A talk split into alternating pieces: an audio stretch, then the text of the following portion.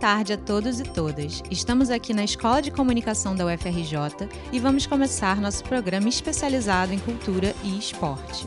Começamos com Tamiri Zapata, que vai trazer mais informações sobre os shows da cantora Taylor Swift no Brasil. A turnê da cantora pop Taylor Swift, que tinha inicialmente três datas no Brasil, recebeu essa semana mais dois dias de show. Agora, a cantora se apresentará no Rio de Janeiro nos dias 18 e 19 de novembro e em São Paulo nos dias 24, 25 e 26 de novembro.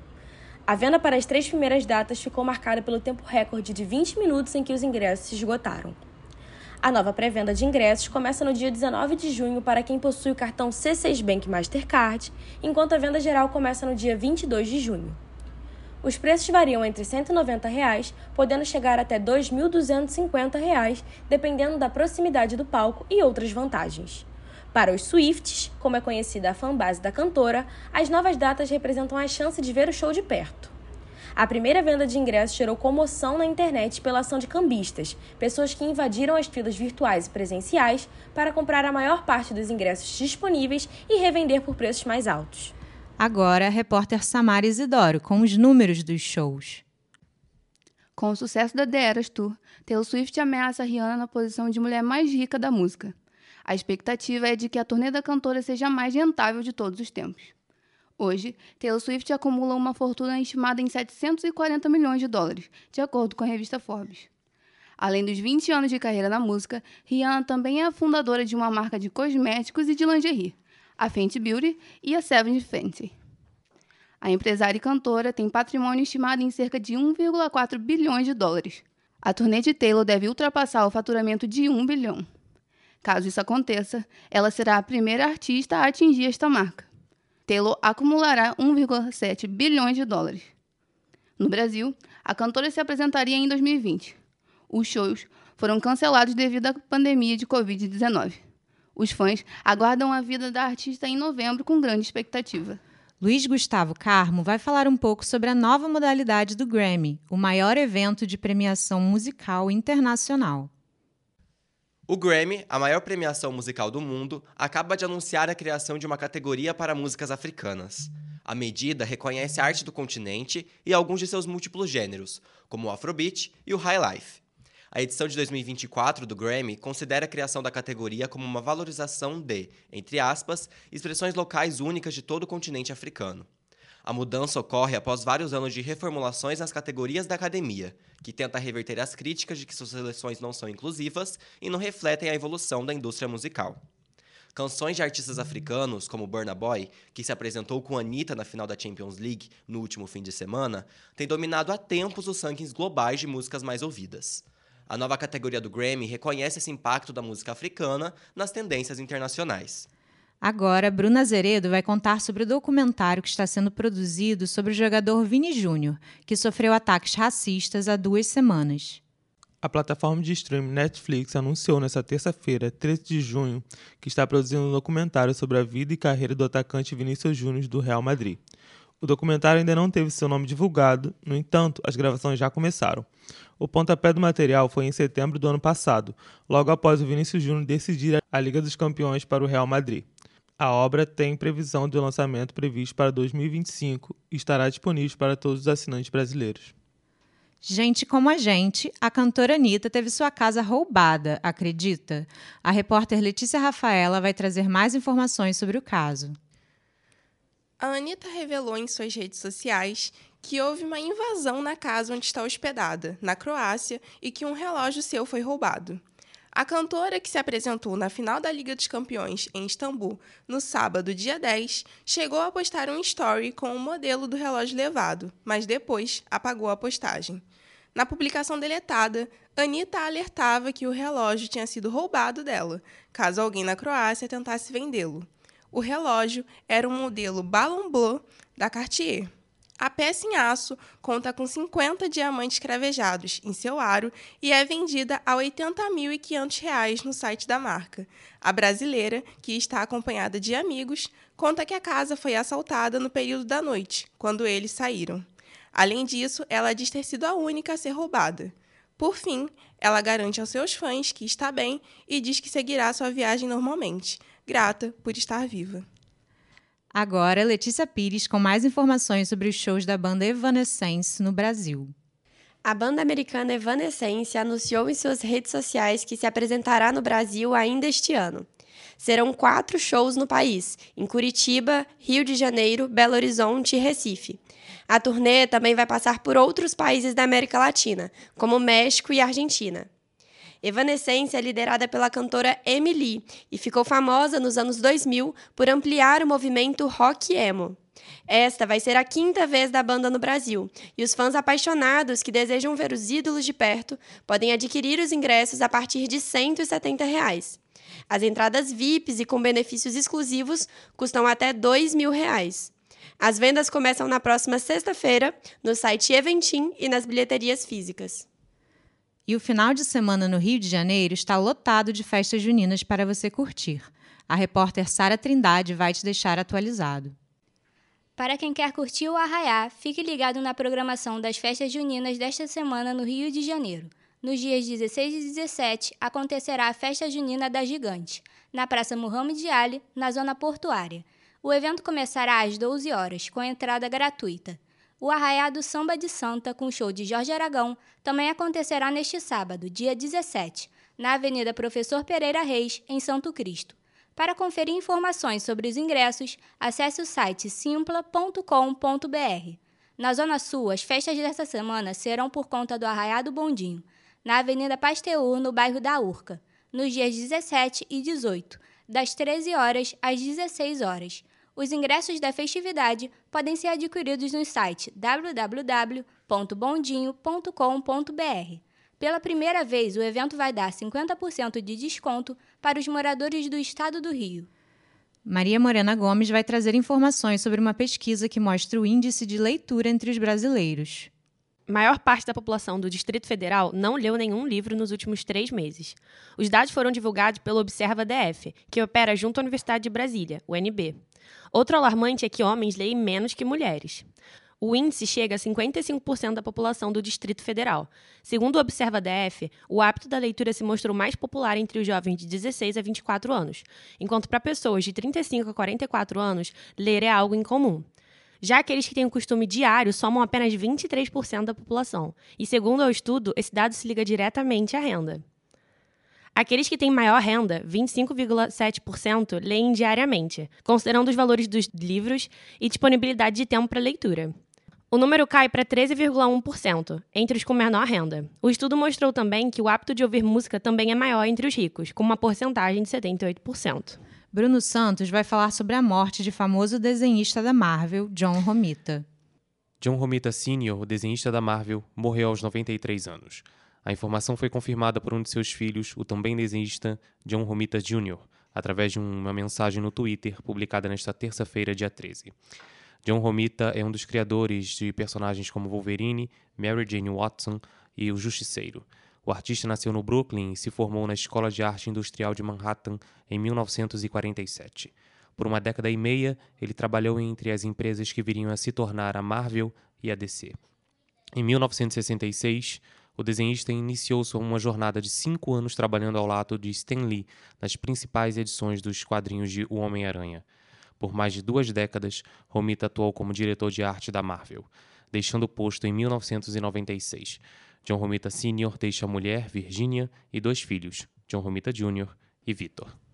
Agora, Isabela Cis vai falar sobre o Festival LED, que vai acontecer no centro do Rio no próximo final de semana. O Festival LED chega à sua segunda edição nesta sexta-feira, dia 16, e sábado, dia 17.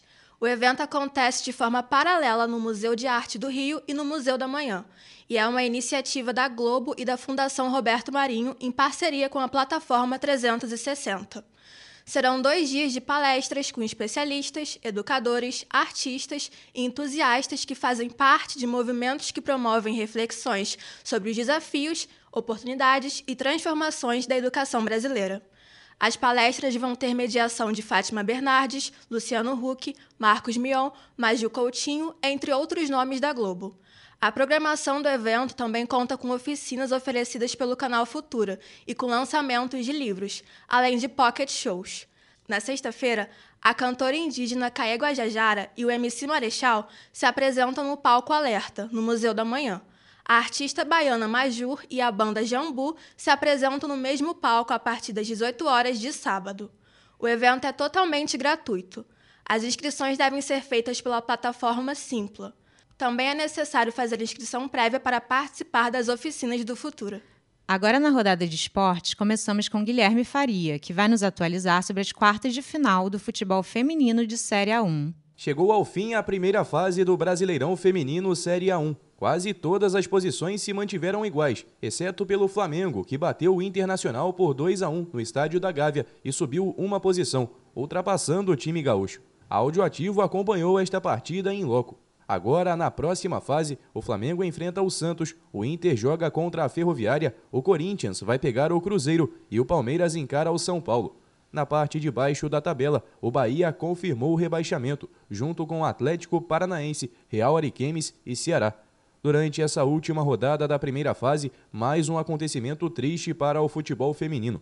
O jogo entre Santos e Real Ariquemes não aconteceu.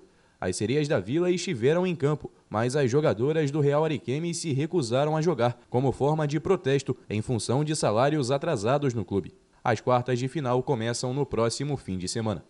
Agora, repórter Nina Ribeiro com as informações da Série A2 do futebol feminino. Já que falamos sobre a elite do futebol feminino brasileiro, tivemos também definições importantes no Brasileirão A2. A competição conheceu os semifinalistas e vai ter clássico, hein? O Botafogo venceu o 3B por 7 a 1 e agora enfrenta o Fluminense, que passou nos pênaltis pelo JC depois do empate em 0 a 0 no tempo normal. Do outro lado, o Red Bull Bragantino goleou novamente o DA e agora encara o América Mineiro, que passou pelo Fortaleza com duas vitórias. Vale lembrar que todos os vencedores das quartas de final garantiram acesso para a elite do futebol feminino brasileiro da próxima temporada. Os jogos de ida das semifinais já acontecem no próximo fim de semana e a Audioativo vai cobrir em loco a partida entre Fluminense e Botafogo, que acontece nesse domingo às 10 horas da manhã no Estádio das Laranjeiras. Para acompanhar, basta nos seguir nas redes sociais audioativo.eco e também no site audioativo.com para escutar nossa transmissão. E o repórter Gabriel Ribeiro vai falar sobre os nove jogadores de futebol que ficam livres no mercado europeu. Com o fim da temporada 22-23, começa a expectativa com a janela de transferências e vários jogadores ficam de graça no mercado. Já imaginou algum desses jogadores no seu time de coração? Vou começar a lista com o IR Mina, que teve passagem pelo Palmeiras, onde foi campeão brasileiro, e agora ele está livre no mercado após passagem pelo Everton. Ele pode retornar ao futebol brasileiro. Outro jogador é Lanzini, que acabou de ser campeão da Conference League com a Sheehan e encontra-se livre no mercado ele já teve atuação aqui no futebol brasileiro, jogando pelo Fluminense. Outro jogador que estava na Inglaterra é Lucas Moura, que agora está livre no mercado e pode voltar para o São Paulo, onde conquistou o último título continental do tricolor, que foi a Copa Sul-Americana em 2013. Outro jogador é Rames Rodrigues, que está livre no mercado e vem flertando com John Textor para ingressar ao Botafogo. Di Maria, que é sonho de todo, todo time do Brasil, encontra-se livre no mercado, mas é muito difícil ingressar ao futebol brasileiro. Outro jogador é Roberto Firmino, que marcou história no Liverpool e agora encontra-se livre no mercado. Já imaginou ele no futebol brasileiro? E o repórter Rodrigo Carvalho vai falar sobre o jogo de futebol da Liga das Nações da UFA, que acontece hoje à tarde. Em semana de data FIFA acontecem as semifinais da Liga das Nações UEFA. Hoje, teremos um embate entre a dona da melhor campanha na fase de grupos Holanda contra a semifinalista da última Copa do Mundo, Croácia. As duas equipes sofrem com desfalques no setor defensivo para essa partida. Do lado holandês, temos a ausência do zagueiro do Bayern de Munique, Matthias Deligit, lesionado com problemas musculares. Já pelo lado croata, teremos o desfalque do zagueiro destaque da última Copa, Josko Vardiol, também por lesão. O jogo acontecerá às 3h45 da tarde e terá transmissão na TV fechada pela Sport TV e pela ESPN e na plataforma de streaming Star Plus. Quem ganhar hoje enfrenta o vencedor entre Espanha e Itália, que ocorrerá amanhã, no mesmo horário. Agora Felipe Braz, com o resultado da final da NBA. A espera acabou. A temporada 22 e 23 está encerrada. O Denver Nuggets é campeão da NBA pela primeira vez nos 47 anos da franquia. Denver bateu o Miami Heat por 94 a 89 em casa, em uma bola arena elétrica, fechando a série final em 4 a 1. Nikola Jokic foi o cestinha da partida com 28 pontos, ainda contou com 16 rebotes para o duplo-duplo. O sérvio foi eleito Finals MVP, com médias absurdas de 30 pontos, 13.5 rebotes e 9.5 assistências na série, se juntando a Dirk Nowitzki, Giannis Antetokounmpo, Tim Duncan, Tony Parker e Hakim Olajuwon no hall dos Finals MVP nascidos fora dos Estados Unidos. Pelo lado de Miami no jogo derradeiro, Jimmy Butler foi o destaque com 21 pontos. Assim como o título dos Spurs sobre os Knicks em 99, o campeão da Conferência Oeste bateu a zebra do leste do basquete americano para levar o inédito troféu Larry O'Brien para casa. Nikola Jokic e o Denver Nuggets entram para o Hall da Fama da NBA. Denver é campeão. O repórter Bruno Marinho vai falar sobre os amistosos da seleção brasileira de futebol masculino. A seleção brasileira começou a preparação para os amistosos da data FIFA de junho. O técnico interino Ramon Menezes se juntou aos outros profissionais em Barcelona, local onde ocorre a concentração. O Brasil enfrenta a seleção da Guiné no próximo sábado, dia 17, no estádio Cornella El Prat, do Espanhol, em Barcelona. Na terça-feira, dia 20, o duelo será contra o Senegal, em Portugal, no estádio José Alvalade, do Esporte. A seleção treinou com os 23 convocados pela primeira vez nesta quarta-feira. A equipe titular começou o treino com Alisson, Danilo, Militão, Marquinhos e Ayrton Lucas, Casemiro, Joeliton e Paquetá, Rodrigo, Richarlison e Vini Júnior. Outros testes no time titular devem ser feitos nos próximos dias. Ramon aproveita o período de treinamentos para fazer observações de nomes e esquemas táticos. A CBF espera definir o um novo treinador até o final dos amistosos desse mês. Carlo Ancelotti é o principal nome cotado para assumir o comando da seleção no futuro. E para finalizar, Francisco Filho traz informações sobre o novo treinador da seleção brasileira. Em busca de um novo treinador após a saída de Tite, a CBF espera tomar uma decisão sobre o novo comandante até o dia 18 de junho. Isso porque até lá a Canarinho irá disputar dois amistosos na Europa, um na Espanha e outro em Portugal. Espanha, país onde vive o principal candidato, Carlo Ancelotti, atual treinador do Real Madrid. O presidente da entidade, Edinaldo Rodrigues, afirmou ter reuniões para decidir se aguardará o treinador até 2024 ou buscará outro nome. Caso decida esperar, a entidade cogita a contratação de um auxiliar, que participaria da comissão técnica do italiano e seguraria o cargo até sua chegada. Hoje interino, o nome de Ramon Menezes é o favorito para a posição. Outros nomes no radar são Jorge Jesus, ex-Flamengo, Dorival Júnior, do São Paulo e Fernando Diniz, do Fluminense. A seleção brasileira entra em campo neste sábado, às quatro e meia da tarde, contra a seleção de Guiné, em Barcelona. A outra partida da data FIFA será contra a seleção de Senegal, na segunda-feira, às quatro da tarde, em Lisboa, Portugal. Eu sou Julia Mitke, muito obrigada. Boa tarde a todos.